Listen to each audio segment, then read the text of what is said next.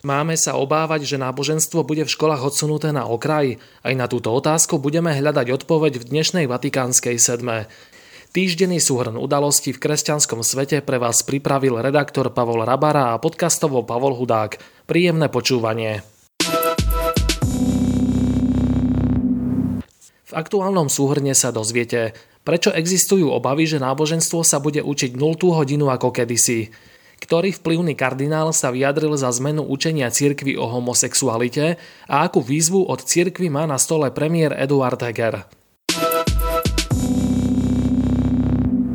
Keď sa hovorí o postavení náboženstva v spoločnosti, často sa berú do úvahy ako hlavné ukazovatele sčítanie obyvateľstva alebo forma financovania cirkví poslednom čase sme sa prirodzene sústredili najmä na výsledky plebiscitu a z času na čas sa otvorí téma odluky cirkvy od štátu, ako aj teraz z dielne strany SAS. Lenže popri tom všetkom si nenápadne žije svoj život aj náboženstvo ako vyučovací predmet, respektíve náboženská výchova na štátnych školách. V tejto súvislosti stojí za pozornosť rozhovor Janky Zlatohlávkovej so Salesiánom Tiborom Reimerom, ktorý je členom pracovnej skupiny na štátnom pedagogickom ústave pre predmet náboženská výchova a zároveň je aj garantom a spoluautorom nového kurikula, ktoré sa v tomto období testuje na vybraných školách.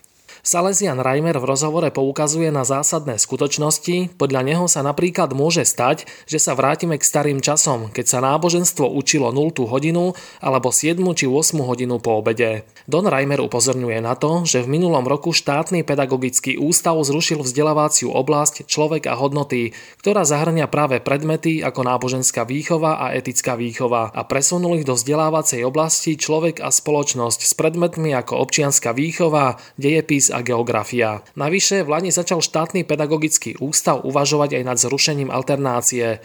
Alternácia etiky a náboženstva vraj už nie je potrebná, a teda etická výchova by bola povinná pre všetkých. Don Reimer hovorí, že takáto situácia stavia náboženskú výchovu do veľmi zvláštnej pozície. Ak je zákonom stanovené, že je povinne voliteľný predmet, s akým vhodným a primeraným predmetom by bola v alternácii a bude mať stále zachovanú svoju hodinovú dotáciu v rámci vyučovania? Pýta sa Salesian a hovorí o reálnych obavách. Mám pocit, že je tu snaha náboženskú výchovu vyčleniť a dostať na druhú koľaj, vraví. V rozhovore tiež tvrdí, že cieľom náboženskej výchovy na školách nie je doviesť žiakov k viere v Ježiša Krista. Toto je podľa neho primárny cieľ katechézy vo farnostiach alebo v rodine.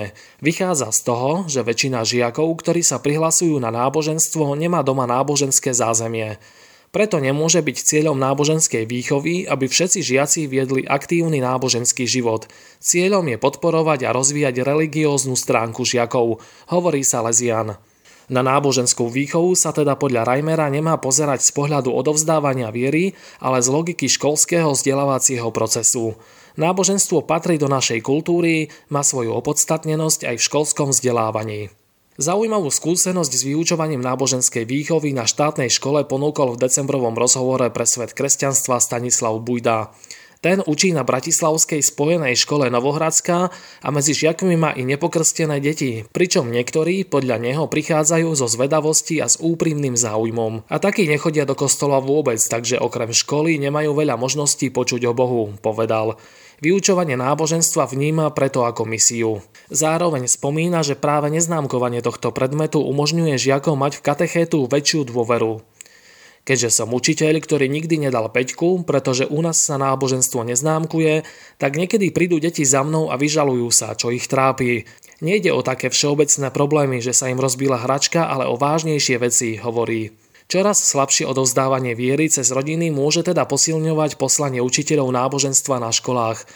Hoci pre obmedzený počet vyučovacích hodín a ďalšie okolnosti to s privádzaním k aktívnemu duchovnému životu môže byť zložitejšie. Zároveň však platí, ako hovorí Salesian Reimer, že deti a mladí, aj keď nie sú veriaci, majú množstvo otázok, ktoré sa týkajú zmyslu života, jeho začiatku a konca, vzniku sveta a podobne. To všetko sú náboženské otázky. Odpovede na ne sa hľadajú aj na hodine náboženstva. Konfrontácia s náboženstvom sa pre mnohých žiakov môže stať dôležitou životnou konfrontáciou. Oba posledné rozhovory na tému vyučovania náboženstva dokazujú, že túto tému nemožno podceňovať a stratiť z dohľadu, aby sa náboženstvo raz nevytratilo z našich škôl. Vypočujte si v skratke aj ďalšie udalosti z diania v kresťanskom svete. Liberáli opäť otvárajú odluku cirkvi od štátu, zvolali k tomu okrúhly stôl. Poslanec SAS Miroslav Žiak, ktorý túto tému otvoril, sa s koaličnými partnermi ešte nerozprával. Verí však, že pozvanie k okrúhlemu stolu príjmu aj zástupcovia cirkvi.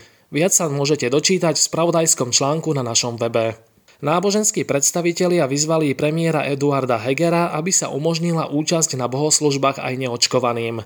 Bohoslužby sú pre nás esenciálnou súčasťou prejavu viery, apelujú zástupcovia kresťanských cirkví a židovských náboženských obcí.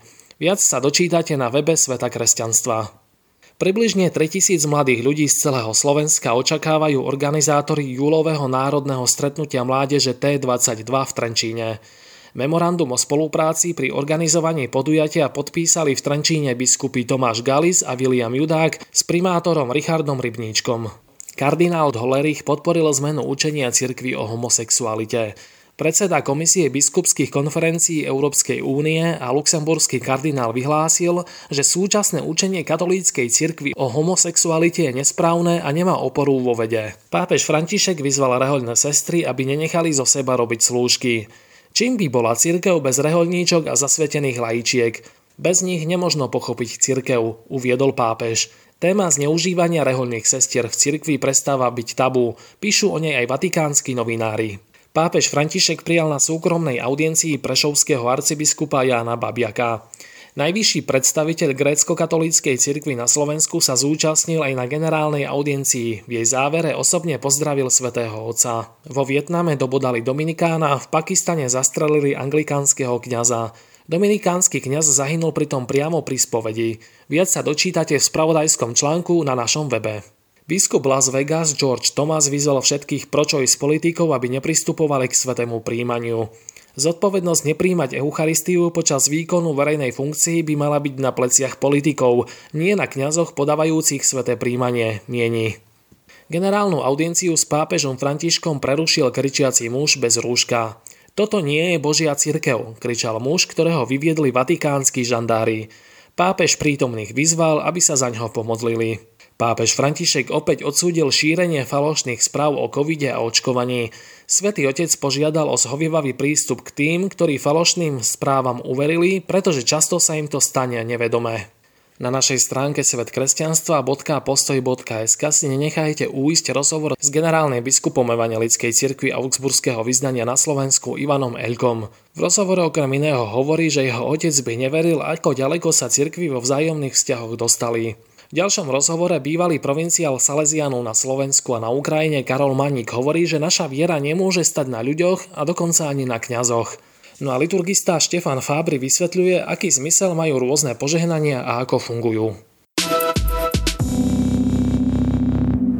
No a ani dnes nebude na záver chýbať knižná bodka. Nedávno autora tohto newslettera zaujala útla knižka Cesta kontemplace. Maďarský jezuita Franz Jalič s nej píše o modlitbe, ktorá znamená prežívanie Božej prítomnosti. Vysvetľuje, o čom je kontemplatívna modlitba a ponúka praktický návod, ako sa na ňu disponovať. Je to taký malý radca, ako sa pokúsiť pri tomto type modlitby nemyslieť na seba a svet okolo a vnímať len Boha. Pravdu povediac, pri čítaní môžete mať pocit v zmysle toto sa mi nikdy nepodarí, ale netreba sa toho ľakať. Zažiť kontempláciu je Boží dar, takže celé je to o snahe dať Bohu šancu nás obdarovať. Prajeme vám pokojný víkend.